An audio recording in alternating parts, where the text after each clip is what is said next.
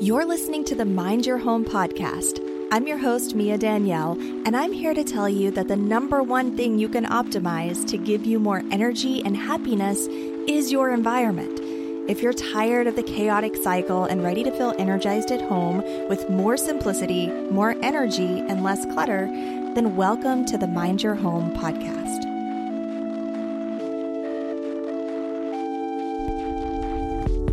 Today, I've got some goodies for you because I'm going to be sharing my 10 point checklist to managing clutter in your space.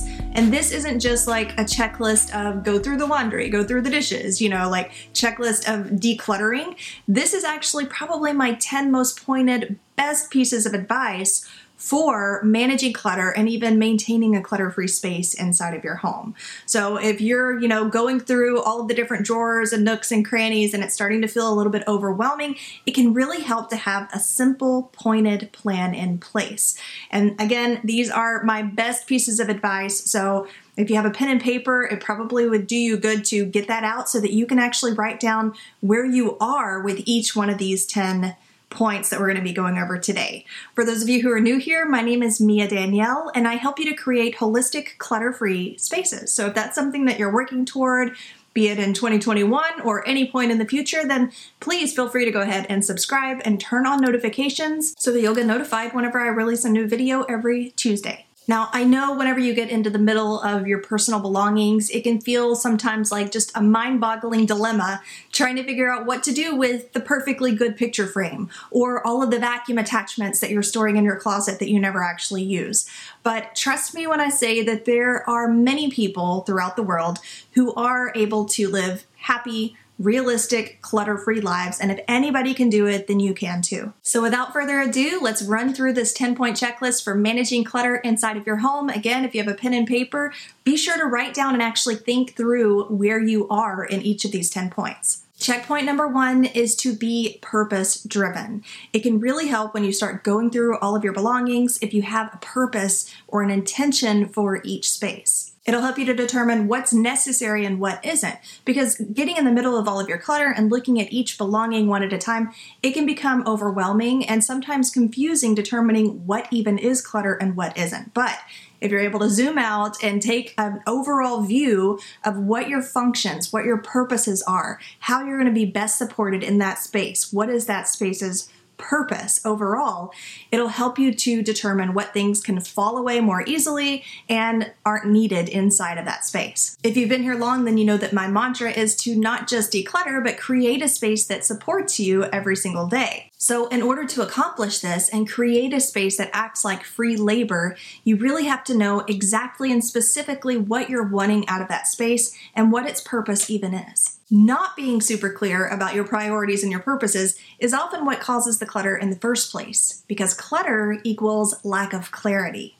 Checkpoint number two is to know your plan. Know what your expectations are. Decide beforehand what exactly you're wanting to accomplish and how much time you intend for it to take. Because you know how it goes when you intend to declutter a certain area and you end up following this rabbit hole, and before you know it, you're sitting in the middle of a pile of clutter wondering how the hell you got there. Every time I think about this scenario, it reminds me of this hike that I took with Matt. Okay, so one week prior, we had been walking around our local park, studying this hiking map, trying to find a new cool loop or route that we could take. And this jogger came up to us and was just really excitedly telling us about this loop that looped around to a coffee shop and then back to where we were, which sounded really intriguing. So we didn't go home and research it. We didn't remember exactly the turns that he told us to take. But a week later, we decided, okay, you know what? We're just going to wing it. We're going to go on this hike.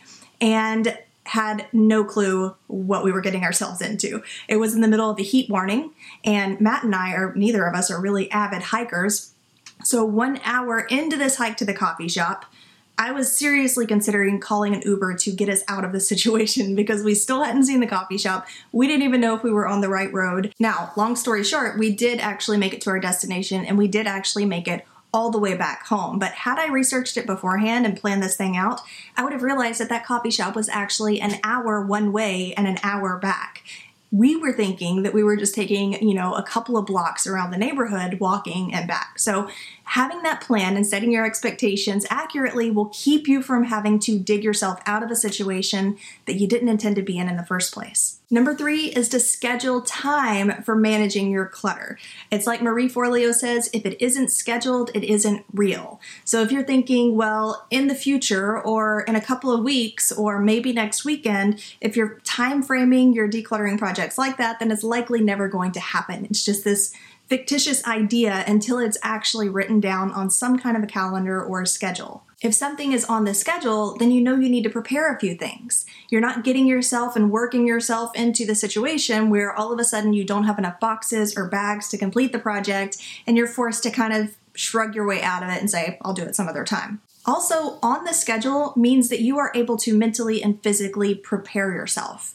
I feel like there's no situation that I can't handle and make myself think positively about if I don't know that if I know that it's coming. So like if I know that some big change is coming to me, I can kind of spin my wheels and and talk myself into feeling positively about that change because it's inevitable, it's going to happen anyway it's kind of like if a family member is going to come stay with you, right? The difference between them just showing up randomly on your front door with bags and you having to process all of those emotions and turmoil and deciding what you're going to do at the last minute versus knowing for a month that they're coming, being able to psych yourself up about it, think of all the positive things like free babysitting that you might be able to get out of it.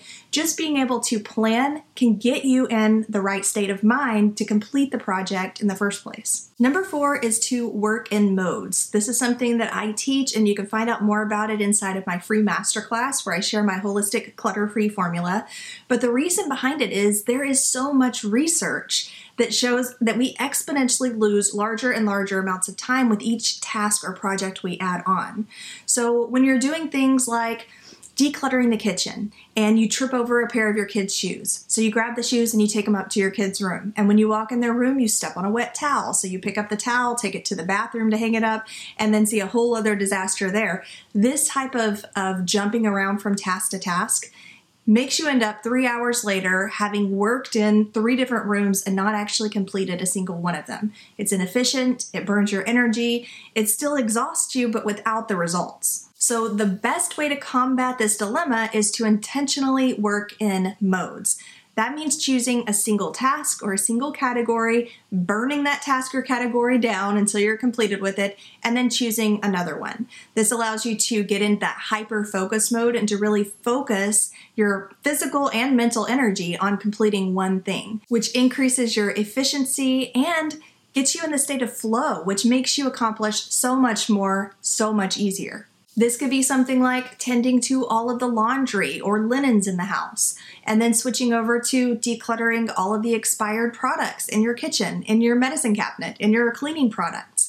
Just focusing on one similar task or category and completing it throughout your house without jumping around from room to room and task to task. Checkpoint number five is to use spatial constraints. This is what I like to call spatial limitations with really firm boundaries and borders. So, for example, a toy box that's made out of wood that has a lid, that is a spatial constraint because it's very obvious when something is not inside of that box. So you should ideally be planning spatial constraints for every area in your home based on category or functionality. And you should plan these out before you even start managing the clutter inside of your spaces. That way, before you even dig in and start trying to rationalize why you should be keeping more than you intended to, you already know what the spatial plan is for all of the things. You know that you can't expand on the space that you've allotted for your books because you also have this other space that's been allotted for your office supplies. So you understand where all of the spatial constraints are divided out and you know where your limitations are. And that really helps you not only with the organizing, but with the actual decluttering itself. This also really helps with accountability for everybody inside your home. It's like your college roommate who keeps popping by unannounced for dinner. You know, you can't blame him if you didn't already set up those boundaries. Well, it's the same thing for your kids and everyone else in the family. You can't blame them if there were no firm boundaries in the first place for everybody to adhere to. Number six is to apply what I like to call the floor rule. Is it furniture? Then why is it touching the floor?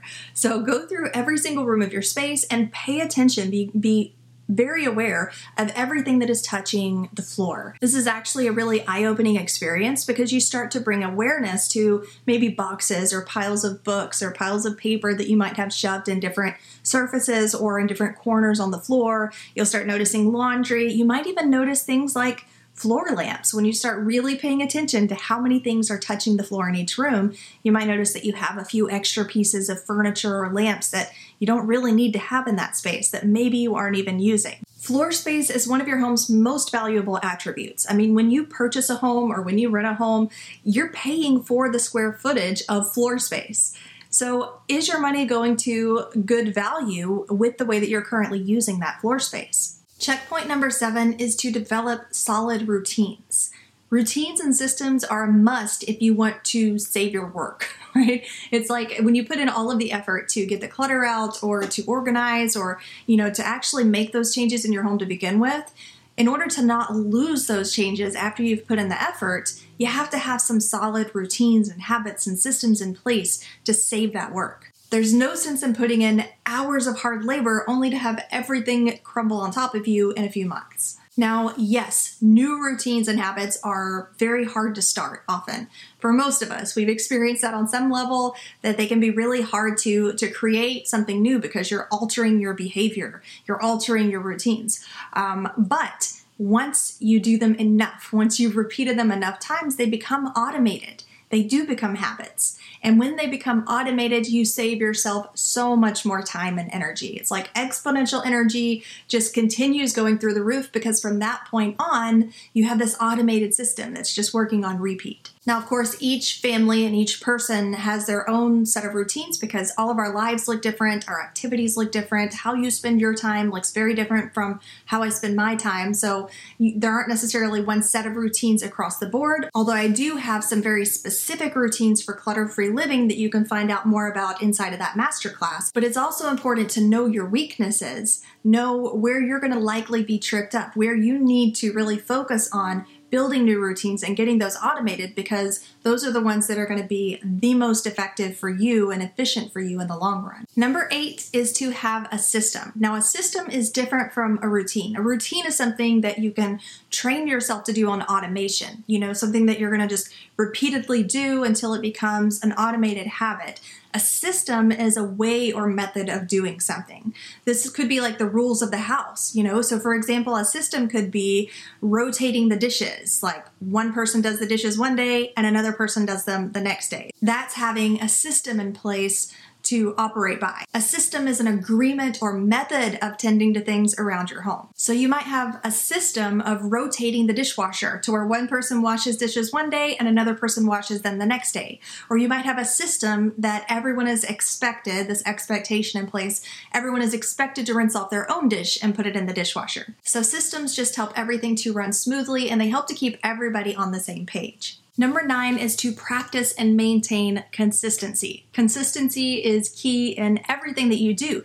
Consistency is where you find ease and actually see results in managing your clutter or in anything else that you're consistent about in life. Now, Darren Hardy, the author of New York Times bestselling book The Compound Effect, has a really great quote. In fact, he has a really great book on consistency, but I have this really great quote of his. It's kind of long, so I'm just going to leave it in the blog post version of this episode, but I'll leave the link to that post down in the description so that you can go check out this really, really good quote that helps you to kind of reframe the way that you look at consistency. And number 10 is something that you've heard me talk about before. In fact, I mentioned it in last week's episode that was all about how to find enough in minimalism, how to know when you have enough stuff, and that is to stretch yourself because growth in anything, even if it's letting go and creating a clutter free home space, any kind of growth is going to require stretching. So, the way that works is when you're letting go of things or when you're creating new routines to help you to keep down the clutter and to create the space that you want. Stretching just means go a little bit beyond the comfort zone. Make yourself a little bit uncomfortable and then sit with that a while. And, you know, once you get comfortable with that, stretch yourself a little bit more and then sit with that a while.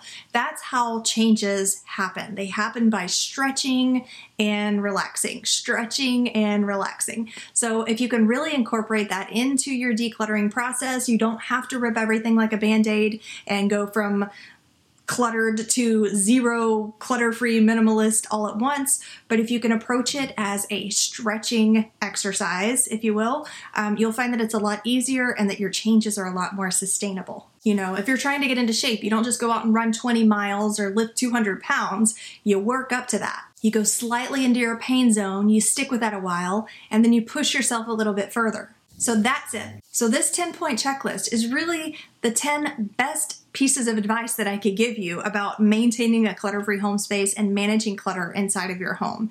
I know that this isn't necessarily all easy, but I would say that it's a pretty good comprehensive 10 point checklist. And if you can manage to do the 10 things that are in this checklist, you're going to have an amazing space that you really do feel supported in.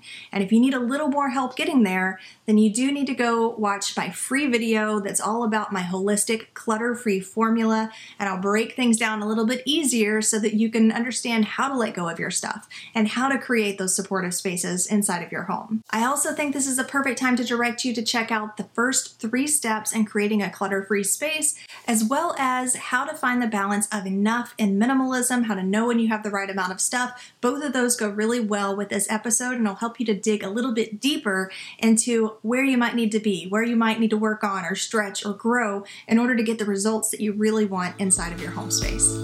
Catch you next week.